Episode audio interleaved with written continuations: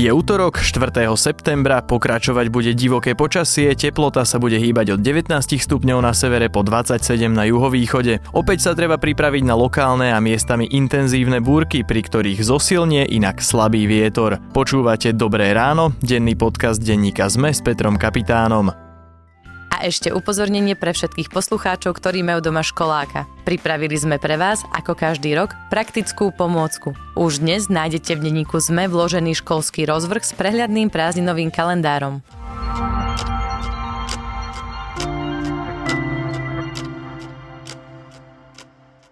Krátky prehľad správ.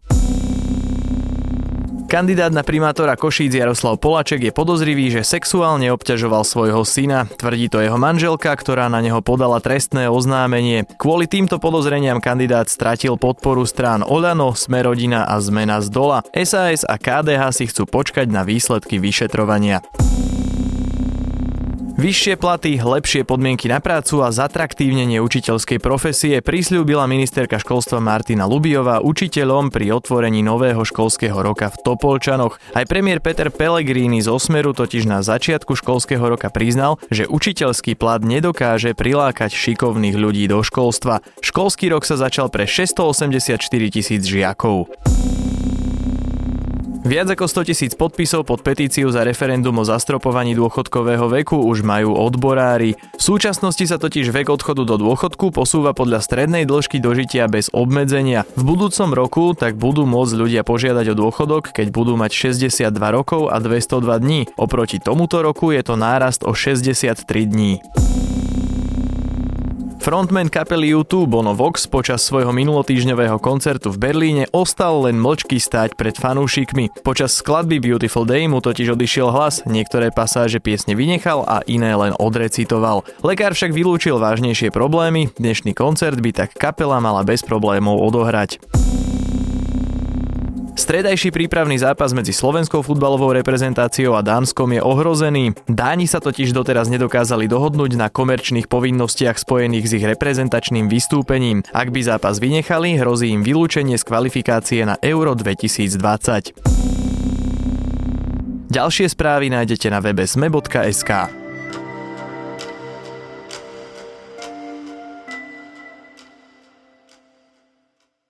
Keď mala 4 roky, do kultúrneho domu napochodovala ako červená čiapočka, hoci bola vtedy ešte chlapec. Ambrozia Bajtek z južného Slovenska od skorého veku vedela, že sa narodila ako niekto, kým nie je. Vytrpieť si musela fyzické útoky, ale aj príkoria v čase, keď sa chcela nechať preoperovať na ženu. O komunite trans ľudí na Slovensku sa stále hovorí málo, no to neznamená, že neexistujú. O tom, ako sa žije transrodovým ľuďom na Slovensku, sa dnes budeme rozprávať s redaktorkou oddelenia Žena SME, Michailou Žurekovou.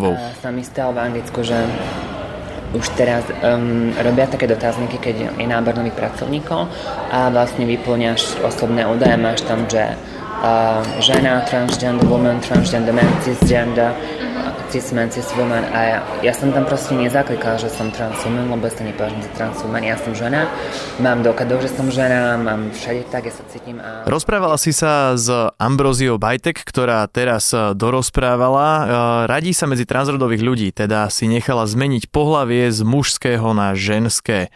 Keď ste sa stretli, ako na teba pôsobila? Ak čakáš, že ti poviem, že prišiel tam muž oblečený v ženských šatách, tak nič takéto sa neudialo. Ja som nemala absolútne žiadne pochybnosti o tom, že predo mnou sedí žena, či už výzorom alebo osobnostne. A Ambrozia mi prišla ako absolútne uh, sebaistá osobnosť. A možno jedinú neistotu, ktorú som v nej cítila, tak tá bola v tom, že sama mala možno troška obavy, ako bude reagovať okolie, práve preto, že ona má 31 rokov a tou premenou prešla nie tak dávno, bolo to počas jej vysokej školy, takže mám pocit, že akoby ešte si potrebovala zvykať aj na to, ako na ňu reagujú ľudia na Slovensku. No a ona sama žije mimo Slovenska, takže možno toto bol taký jediný pocit neistoty, ktorý som z nej cítila. Mm-hmm. Vy ste sa rozprávali o tom, že už keď mala 10 rokov, cítila, že nie je chlapec. Čo ti o tom hovorila? Ako to prebiehalo? Ako sa to prejavovalo? No ja ťa ešte trošku opravím. Ono to bolo dokonca oveľa skôr, než mala 10 rokov. Vravela mi o tom, že od malička v podstate od nepamäti sa cítila ako dievča a to, že sa deje niečo zvláštne, alebo teda to, že niečo nie je tak, ako by malo, si začala uvedomovať až po nástupe do škôlky, respektíve do školy, kedy sa na ňu začali ľudia pozerať zvláštne. Všímala si najmä to, že očakávajú od nej, že sa bude správať ako chlapec, pretože sa ako chlapec narodila a vtedy si uvedomila, že aha, tak asi sa so mnou niečo deje. To znamená, že to okolie sa k nej správalo ako, že jej dávalo autíčka do rúk a ona tých odmietala, chcela sa rať s bábikami. Možno to hovorím teraz príliš stereotypne, ale vôbec si to nedokážem predstaviť. Áno, diali sa aj takéto veci. Ona mala veľa dievčenských kamarátok, e, obliekala sa do dievčenských šiat, požičiavala si mamine šaty, dokonca ako si v úvode spomenul, tak e, stará mama jej ušila kostým červenej čiapočky na karneval. No a keďže bola chlapec, tak toto sa ľuďom zdalo čudné. Je rodičia alebo rodina vôbec nezaregistrovali to, že niečo nie je tak, ako si možno predstavovali, alebo ako by malo byť? No ona mi v rozhovore hovorila, že si to všimli, všímali si to aj učiteľky v škôlke, ale e, jej okolie, jej rodina nemali dostatok informácií, čo sa vlastne deje, takže nikto jej nebol schopný poskytnúť nejakú pomoc alebo radu. Ako sa rozhodla tieto veci riešiť? E, prešiel som si celý ten rozhovor, ten sa dá samozrejme nájsť aj na stránke a ona teda nejakým spôsobom absolvovala strednú školu, ale tam už vraj boli problémy, že sa stretávala so šikanou a podobne. Áno, išlo práve o to, že heterosexuálni chlapci nevedeli prijať to, že je tam niekto, kto sa nespráva ako oni a si asi naozaj prešla brutálnou šikanou. E, fyzicky ju napádali, čakali ju pred školou, brali jej poznámky, e, bili ju a rôzne ďalšie veci. E, dokonca mi teda hovorila o tom, že mala psychické problémy, premyšľala o samovražde, takže naozaj to bolo pre ňu veľmi ťažké obdobie, ktoré sa našťastie neskôr skončilo tým, že zasiahla aj kamarátka, riešilo sa to aj s riaditeľom v škole, ale teda určite to pre ňu nebolo ľahké. To je asi pomerne bežná vec pri ľuďoch, ktorí sa cítia v takýchto veciach nejako neistí. Existuje na Slovensku možnosť, kde sa môžu ľudia, ktorí sa cítia byť iným pohlavím alebo niečo podobné obrátiť, alebo kde sa vlastne môžu o tom nejakým spôsobom porozprávať, poradiť, že čo robiť? Tak máme na Slovensku určité organizácie, respektíve podporné skupiny. Jedno z nich je napríklad tu v Bratislave Transfúzia. Otázne však je, či ľudia o tom vedia, teda ľudia, ktorí to potrebujú. Tak dúfam, že aj takto trošku spropagujeme miesto, kde by mohli nájsť pomoc, ale je tu teda naozaj veľmi málo možností, kde takúto pomoc môžu nájsť, bohužiaľ. Keď sa vrátime k príbehu Ambrózie, to bola stredná škola, čím sme to uzavreli, kde sa stretávala so šikanou, ona potom odišla do zahraničia, konkrétne do Londýna. Áno. Ako na to reagovala jej rodina, jej okolie, lebo myslím si, že ona nejako nehovorila veľmi o svojom zámere, že čo sa vlastne deje, prečo, ako. Ona vlastne nikomu nevysvetlila, prečo chce odísť, zdôverila sa iba svojmu bratovi, ktorý však nikomu nič neprezradil. Bála sa totiž reakcií, pretože ako mi spomínala v rozhovore, pochádza z jednoduchej rodiny, ona sama sa považuje za jednoduchého človeka a keďže tí ľudia o tom veľa nevedeli, tak e, ona sa obávala ich reakcií. Myslela si, že to neprežijú alebo nedaj Bože ju vylúčia z rodiny. Takže chcela ísť nájsť nový život, nové ja práve do zahraničia. No a rodičia to nechápali. Ona sa potom neskôr vrátila. Vrátila sa ešte ako muž a celá tá zmena, respektíve tranzícia, ako sa tomu hovorí, sa začala diať až počas jej vysokej školy. Mimo, alebo napríklad tí ľudia nevedia, že teraz tebe sa kto páči. Um, sa mi stalo, že si mysleli, že, že mi sa páči geov. Ja hovorím, ja že sa páči geov, ale čo urobím s chlapom, komu sa páči chlap, ja sa identifikujem ako žena, takže vlastne ja čo urobím s nič. Takže, a to boli ľudia, ktorí mi boli blízke, ale že naozaj netušili. S čím všetkým sa teda na Slovensku dnes e, stretáva človek, ktorý cíti, že pohlavie, s ktorým sa narodil, nie je to správne? No v prvom rade je to veľký nedostatok informácií. Ľudia, ktorí majú takýto problém, ich musia veľmi pracne hľadať. Takisto to bolo aj v prípade Ambrózie, ktorá všetky dostupné informácie musela nachádzať na rôznych zahraničných fórach, zahraničných web stránkach. Keď takýto človek cíti, alebo respektíve dieťa, už možno v mladšom veku, že má nejaký problém, tak to najšťastnejšie, čo sa mu môže stať, je, ak má osvietených rodičov, ktorí o tom niečo vedia a ktorí sú schopní mu to nejakým spôsobom vysvetliť, že čo sa mu deje. Pretože keď to dieťa nevie, čo sa mu deje, tak má pocit, že niečo je nesprávne, bojí sa zdôveriť a môže to viesť k rôznym negatívnym dôsledkom. Keď už sa ten človek rozhodne pre tranzíciu, teda pre zmenu, ktorá je či už e, medicínska, spoločenská, ale aj právna, ktorá vedie práve k vyjadreniu tej rodovej identity, tak často môže napríklad u lekárov naraziť na nedostatok informácií, nedostatok empatie a dokonca aj rôznu diskrimináciu. Ty si spomenula ešte aj právnu zmenu identity, to znamená, že u nás je možné si zmeniť aj doklady a vlastne stať sa aj pred zákonom z muža ženou. Hej? A to sa stalo aj v tomto prípade. Áno, to sa stalo aj v tomto prípade. Tak v prvom rade človek musí ísť najprv k lekárovi, posudzuje sa jeho stav u psychiatra, sexuológa, čo trvá pomerne dlho a čo aj si ja spomínala, že je to zabralo naozaj dlhý čas v porovnaní napríklad s tým, ako to funguje v zahraničí. Následujú ďalšie vyšetrenia, či už u endokrinológa, urológa, urológa, genetické testy a podobne. Inými slovami to znamená, že sa lekári snažia zistiť, či to náhodou nie je iba nejaká choroba? Lekári sa snažia zistiť e, práve to, či to človek naozaj tak cíti, či to nie je možno iba nejaký prechodný stav, či si to nechce rozmyslieť. E, prípadne, či to nie je iba nejaký transvestit, a teda muž, ktorý sa iba oblieka za ženu, ale v skutočnosti sa ňou necíti byť. A je to naozaj zdlhavá séria vyšetrení. To znamená, že keď toto všetko absolvuješ, tak potom príde aj tá právna rovina, že dostaneš nejakú pečiatku od lekára, to prinesieš na mestský úrad a tam ti vymenia občianský preukaz.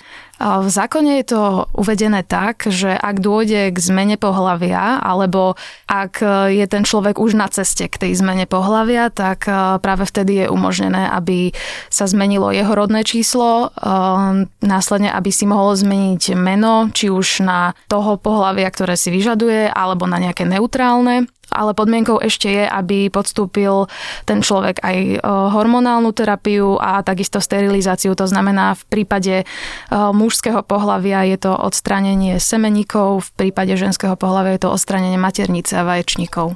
Ako na žiadosť o preoperovanie reagujú lekári z toho rozhovoru, čo som čítal? Bolo tam spomenuté, že na Slovensku nebola tá skúsenosť úplne ideálna. Na Slovensku toľko možností nemáme, ako už spomínala aj Ambrozia v rozhovore. Čo sa týka tranzície, tak e, je tu možné práve to, čo som spomínala, e, tá hormonálna terapia, respektíve sterilizácia. E, všetko ostatné, čo sa týka napríklad rekonštrukcie genitálií, tak sa deje mimo Slovenska. Najbližšie pre transrodové osoby je tá možnosť e, práve v Čechách, napríklad v Brne alebo v Prahe. Toto u nás ešte dostupné nie je. To, na čo sa pýtaš, že či to lekári berú ako chorobu, respektíve ako sa k tomu stavajú, tak e, áno, doteraz to brali ako chorobu. Hovorím to v minulom čase práve preto, že v júni tohto roka e, VHO, teda Svetová zdravotnícka organizácia, vyradila spomedzi diagnóz duševných porúch trans transsexualizmus. Takže eh, od júna tohto roka sa v podstate už nechápe tento stav ako nejaká duševná porucha alebo diagnóza, ale je to stav, kedy človek uh, seba určí na základe nejakého vlastného pocitu.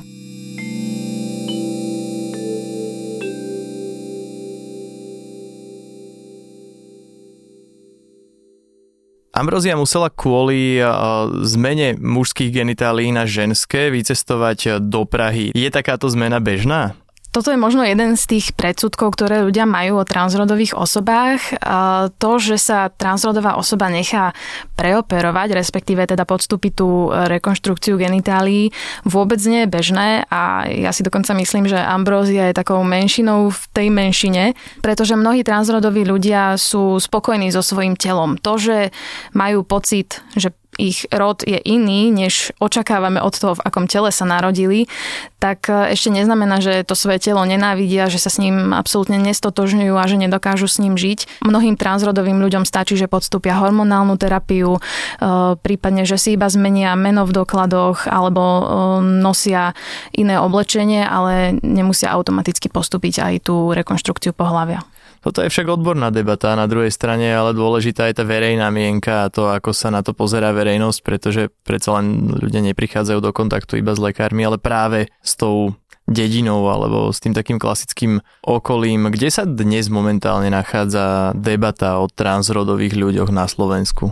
Ja som sa nad tým zamýšľala a uvažujem práve nad tým, že či tá debata je vôbec už otvorená.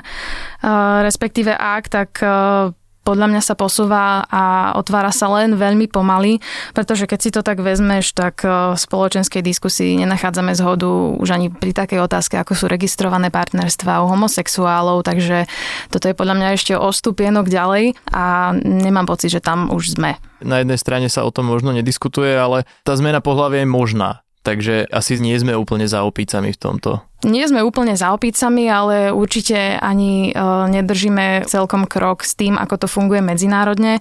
A aj u nás stále existuje veľmi veľa predsudkov, dezinformácií a práve tie, kým sa budú šíriť ďalej, tak e, sa v otázke transrodových ľudí podľa mňa nepohneme.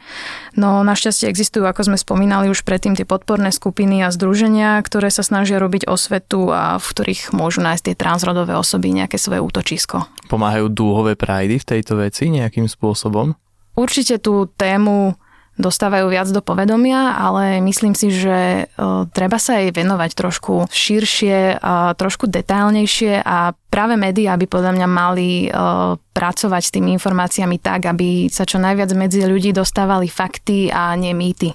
O tom, ako sa žije transrodovým ľuďom na Slovensku, sme sa dnes rozprávali s redaktorkou oddelenia Žena Sme, Michailou Žurekovou.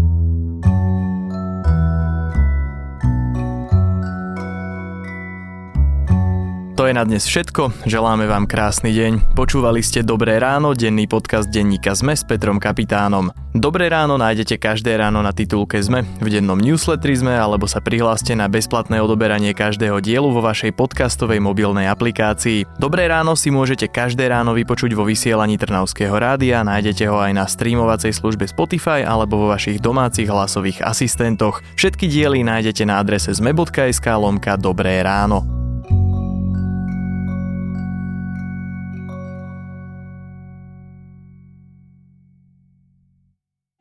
Ešte upozornenie pre všetkých poslucháčov, ktorí majú doma školáka. Pripravili sme pre vás, ako každý rok, praktickú pomôcku. Už dnes nájdete v denníku ZME vložený školský rozvrh s prehľadným prázdninovým kalendárom.